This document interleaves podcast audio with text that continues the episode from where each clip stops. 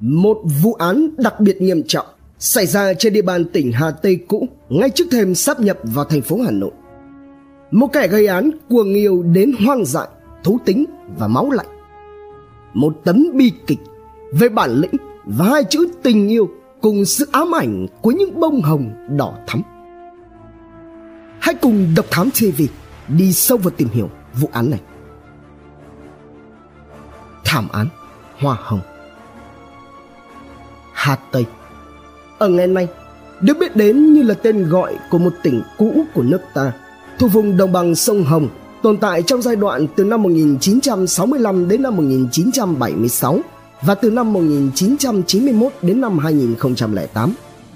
Địa bàn tỉnh Hà Tây cũ tương ứng với khu vực phía Tây và phía Nam của thành phố Hà Nội hiện nay. Trung tâm hành chính của tỉnh đó là thành phố Hà Đông, nay là quận Hà Đông, nằm cách trung tâm thành phố Hà Nội cũ khoảng 10 km về phía Tây Nam. Ngày 29 tháng 5 năm 2008, Quốc hội ban hành nghị quyết số 15/2008/QH12 về việc điều chỉnh địa giới hành chính thành phố Hà Nội và một số tỉnh có liên quan. Theo đó, thì chính thức từ ngày 1 tháng 8 năm 2008, thành phố Hà Nội chính thức được mở rộng bằng việc hợp nhất Hà Nội cũ với toàn bộ tỉnh Hà Tây, huyện Mê Linh, tỉnh Vĩnh Phúc và bốn xã thuộc huyện Lương Sơn, tỉnh Hòa Bình. Thế nhưng, trên địa bàn thành phố Hà Đông, ngay trước thềm cột mốc sắp nhập toàn tỉnh Hà Tây vào thành phố Hà Nội, đã từng xảy ra một vụ án đặc biệt nghiêm trọng. Mà những người trong ngành hãy còn nhắc tới với một cái tên đầy ám ảnh như một ví dụ.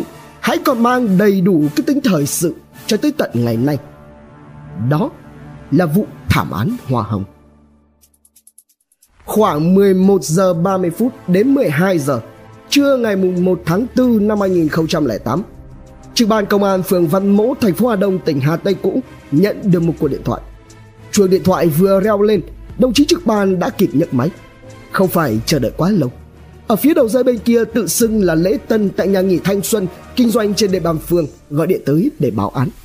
Ngay khi cô gọi vừa dứt, căn cứ theo lời báo án các điều tra viên của phòng cảnh sát điều tra tội phạm trật tự xã hội PC14 tỉnh Hà Tây, thành phố Hà Đông và các kỹ thuật viên phòng kỹ thuật hình sự lập tức lên đường đến nhà nghỉ để tổ chức khám nghiệm điều tra vụ việc. Đến nơi thì trên sàn, tại khu vực sảnh và quầy lễ tân, các vệt đỏ tươi theo thời gian đã chuyển thẫm vương lại khắp mặt sàn tại đây lễ tân báo nơi xảy ra là phòng 606 tầng 4 của nhà nghỉ lần dọc theo cầu thang cứ mỗi bậc lại là những giọt nhỏ xuống, vương vãi. Phải vất vả lắm mới di chuyển được qua mà không làm ảnh hưởng đến hiện trường. Thế nhưng khi lên tới nơi, các anh lại phát hiện ra cánh cửa đã bị chốt chặt từ phía bên trong. Do đó, bắt buộc phải tiến hành phá cửa để xông vào.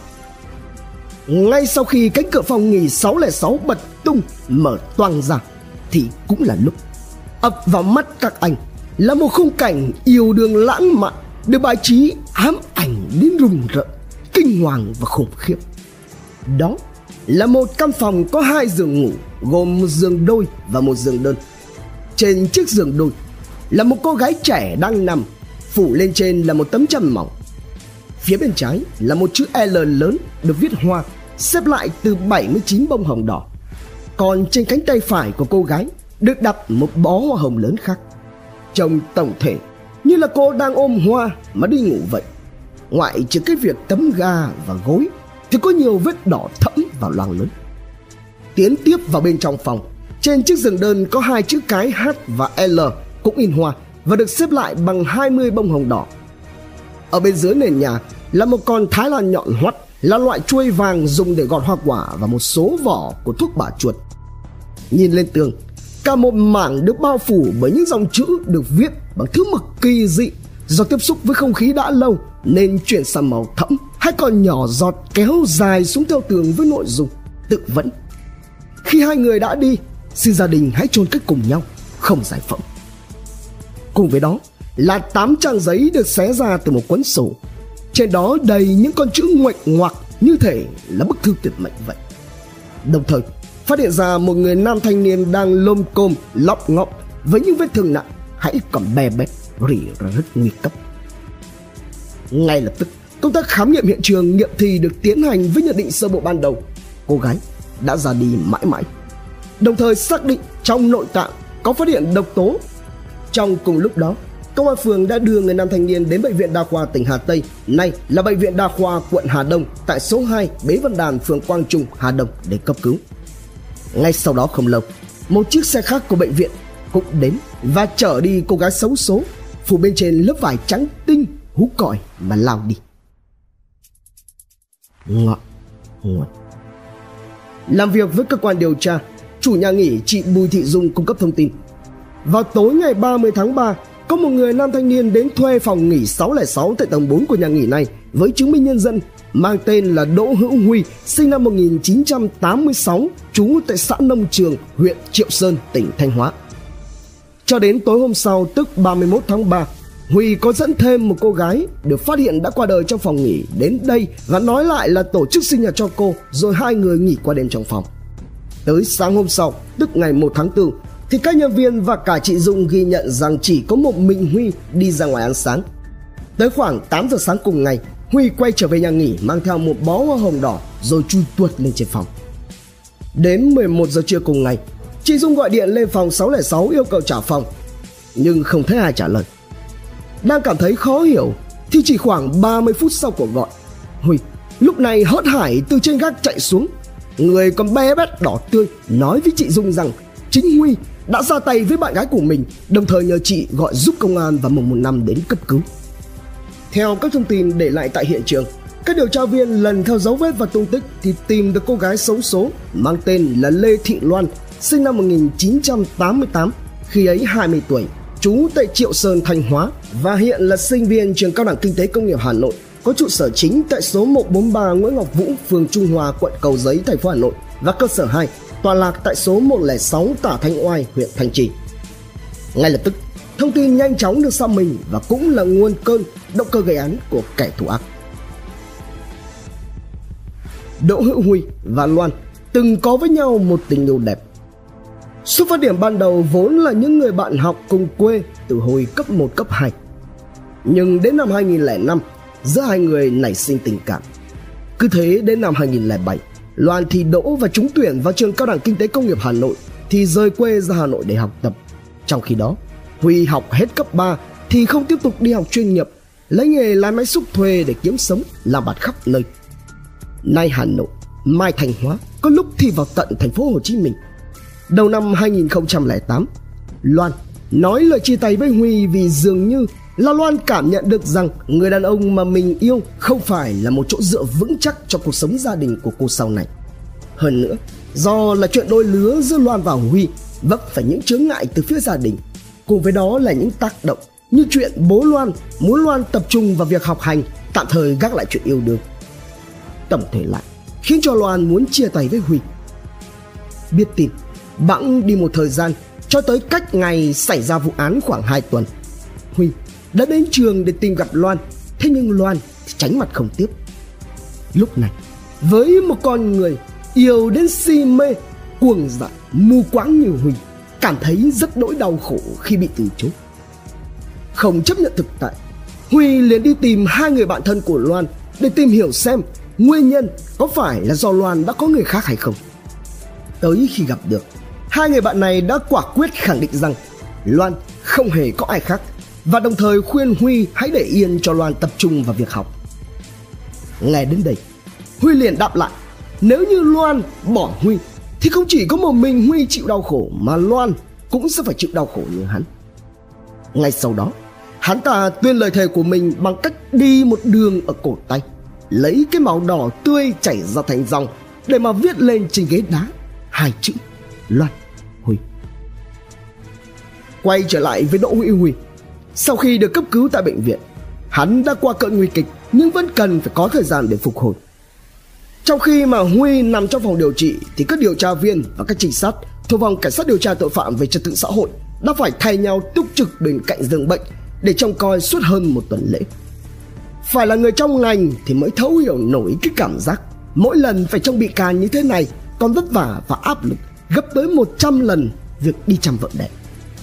Vì nếu sơ sẩy một giây thôi là hoàn toàn phải đối mặt với cái rủi ro là tội phạm trốn đi ngay lập tức, khi ấy có mà ăn đủ. Huy là đối tượng phạm trọng tội, thế nên các anh càng phải tập trung hết sức cao độ. Thậm chí có anh vừa trong chừng hắn lại vừa ngồi ngắp.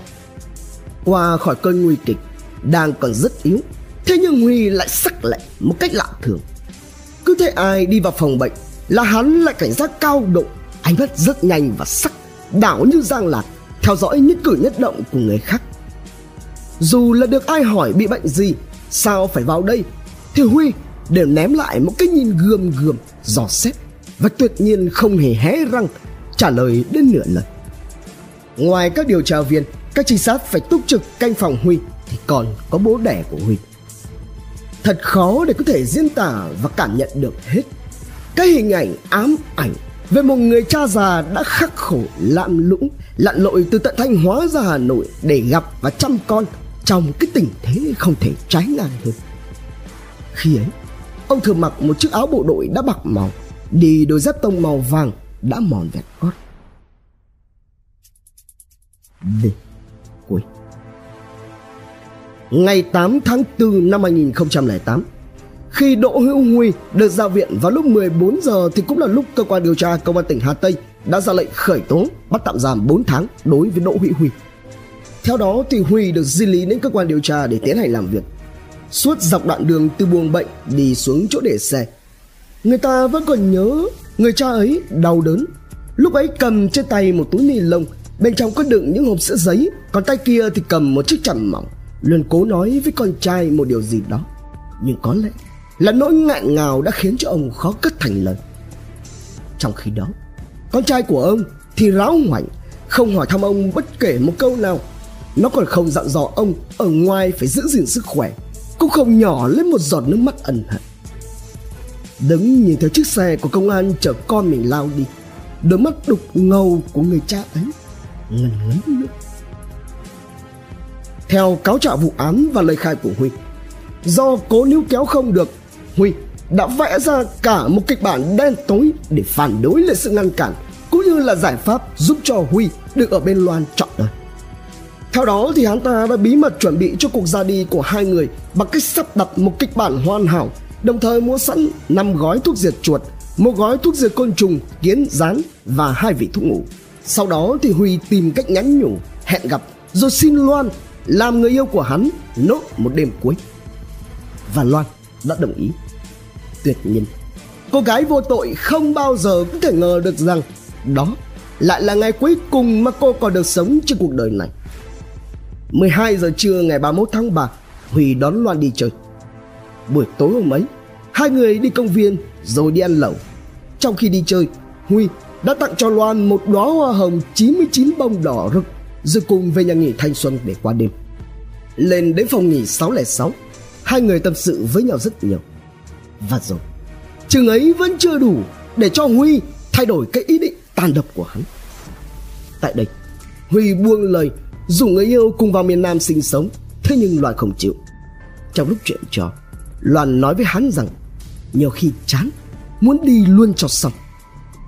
Cũng chính vào lúc này, Huy đi vào bên trong nhà vệ sinh, Hòa thuốc diệt chuột vào trong ly nước, Rồi mang ra đưa cho Loan và nói, Em muốn đi. Theo cách đó việc gì đến cũng sẽ đến. Thứ nước đó vào cơ thể khiến cho loan dãy giụa trong đau đớn vì ngộ độc. Ngay sau khi uống vào, rất nhanh, chỉ từ 1 đến 2 phút sau, loan lên cơn co giật sù bầm mép. Thì nào ngờ, tên cầm thú lại còn nhảy lên, dùng chính đôi bàn tay ác quỷ đặt lên cổ loan mà siết thật mạnh, cho đến khi cô nằm im, như thể là lời của loan lúc trước đã ứng nghiệm. Rằng anh siết cổ em đi như thế mới xứng đáng với tình yêu của anh Khi nhìn thấy người yêu đã lặng lẽ ra đi, Chút cái hơi thở cuối cùng thì cũng là lúc, cả đêm hôm ấy, Hắn ngủ cạnh Loan, Một mạch cho tới sáng thì đi ăn sáng, Rồi mang về phòng nghỉ một bó hoa hồng nữa Về đến phòng, Đặt bó hoa lên tay phải của Loan để liệm người yêu, Rồi Huy dở bó hoa 99 đóa hồng Mà xếp thành chữ L ở bên trái Loan và hai chữ H L in hoa trên chiếc giường đơn. Xong xuôi, Huy giật đứt dây điện của chiếc quạt treo tường, dùng một đoạn quấn quanh tay mình rồi trực tiếp cắm vào ổ điện với ý định tự kết liễu. Thế nhưng không thành, điện trong phòng tắt kê rụp. Suy nghĩ miên man một lúc, Huy mới bỏ dậy, đi lấy ra con Thái Lan gọt hoa quả nhọn hoắt cùng với giấy bút. Ngột ngoạc được một hồi, chút hết tâm can. Hắn ta dùng con nhọn hoắt tự đả thương hai nhát vào bụng rồi lấy tay quẹt từng dòng đỏ tươi túa ra viết lên tường, sau đó thì nằm xuống chờ giây phút tử thần đến. Thế nhưng, cuộc điện thoại của chủ nhà nghỉ đã đánh thức huy dậy, cho đến khi lực lượng công an đến nơi. Tòa tuyên án. Ngày 28 tháng 7 2010 Tòa Nhân dân thành phố Hà Nội đã mở phiên tòa xét xử đối với bị cáo Đỗ Hữu Huy.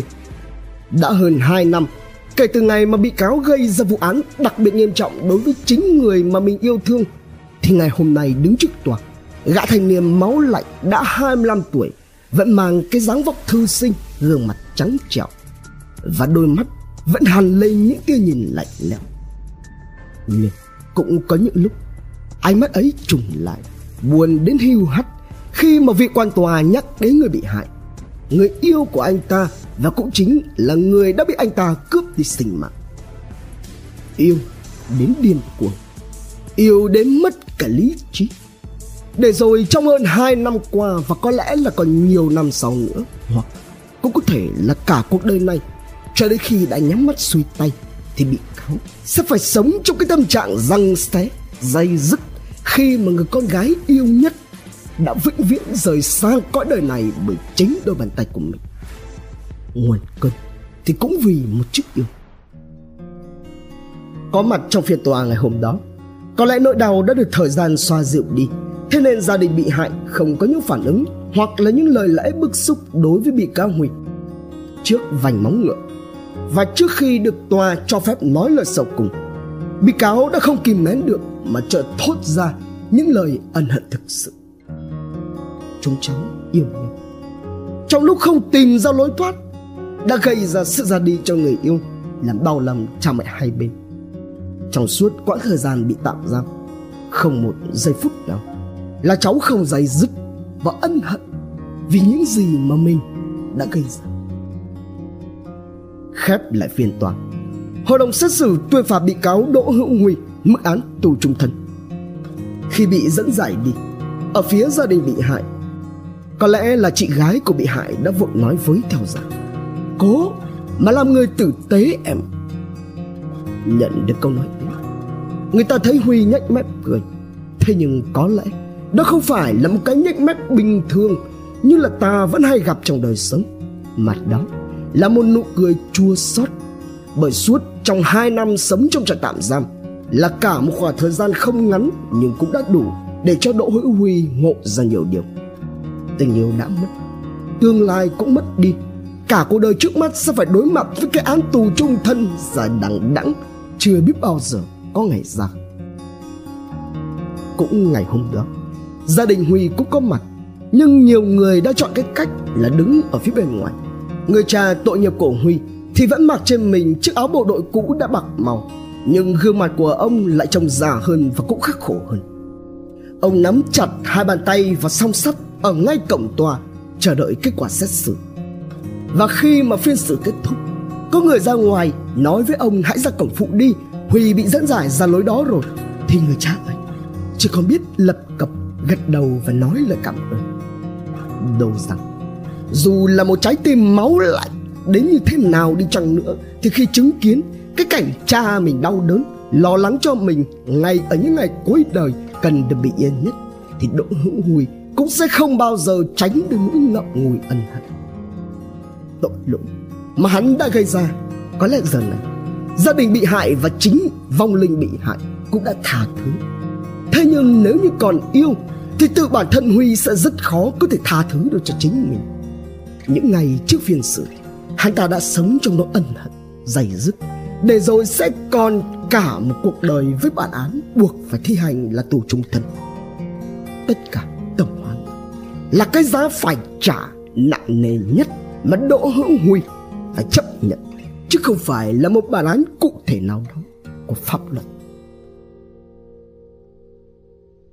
Trân trọng cảm ơn quý khán thính giả đã theo dõi, subscribe, ấn chuông đăng ký để cập nhật những video mới nhất, like, share, chia sẻ tới nhiều người hơn, comment những suy nghĩ, ý kiến, bình luận của bạn hay những gợi ý, đóng góp để chúng tôi được hoàn thiện hơn.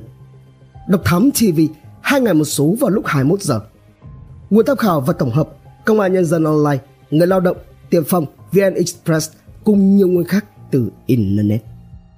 Độc Thám TV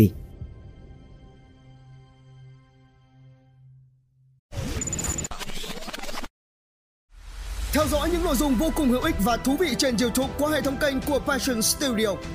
Ghé thăm kênh Độc Đáo TV để theo dõi những thông tin kinh tế, tài chính, kinh doanh, khởi nghiệp. Đến với Độc Lạ TV để khám phá những câu chuyện độc đáo và kỳ lạ. Khám phá những vụ án kinh điển và bí ẩn, cập nhật tin tức an ninh nóng hổi cùng Độc Thám TV hay tìm hiểu về lịch sử Việt Nam qua Bí ẩn sự Việt cùng nhiều kênh YouTube bổ ích khác đang được xây dựng và hoàn thiện mỗi ngày. Fashion Studio mang đến những giá trị thiết thực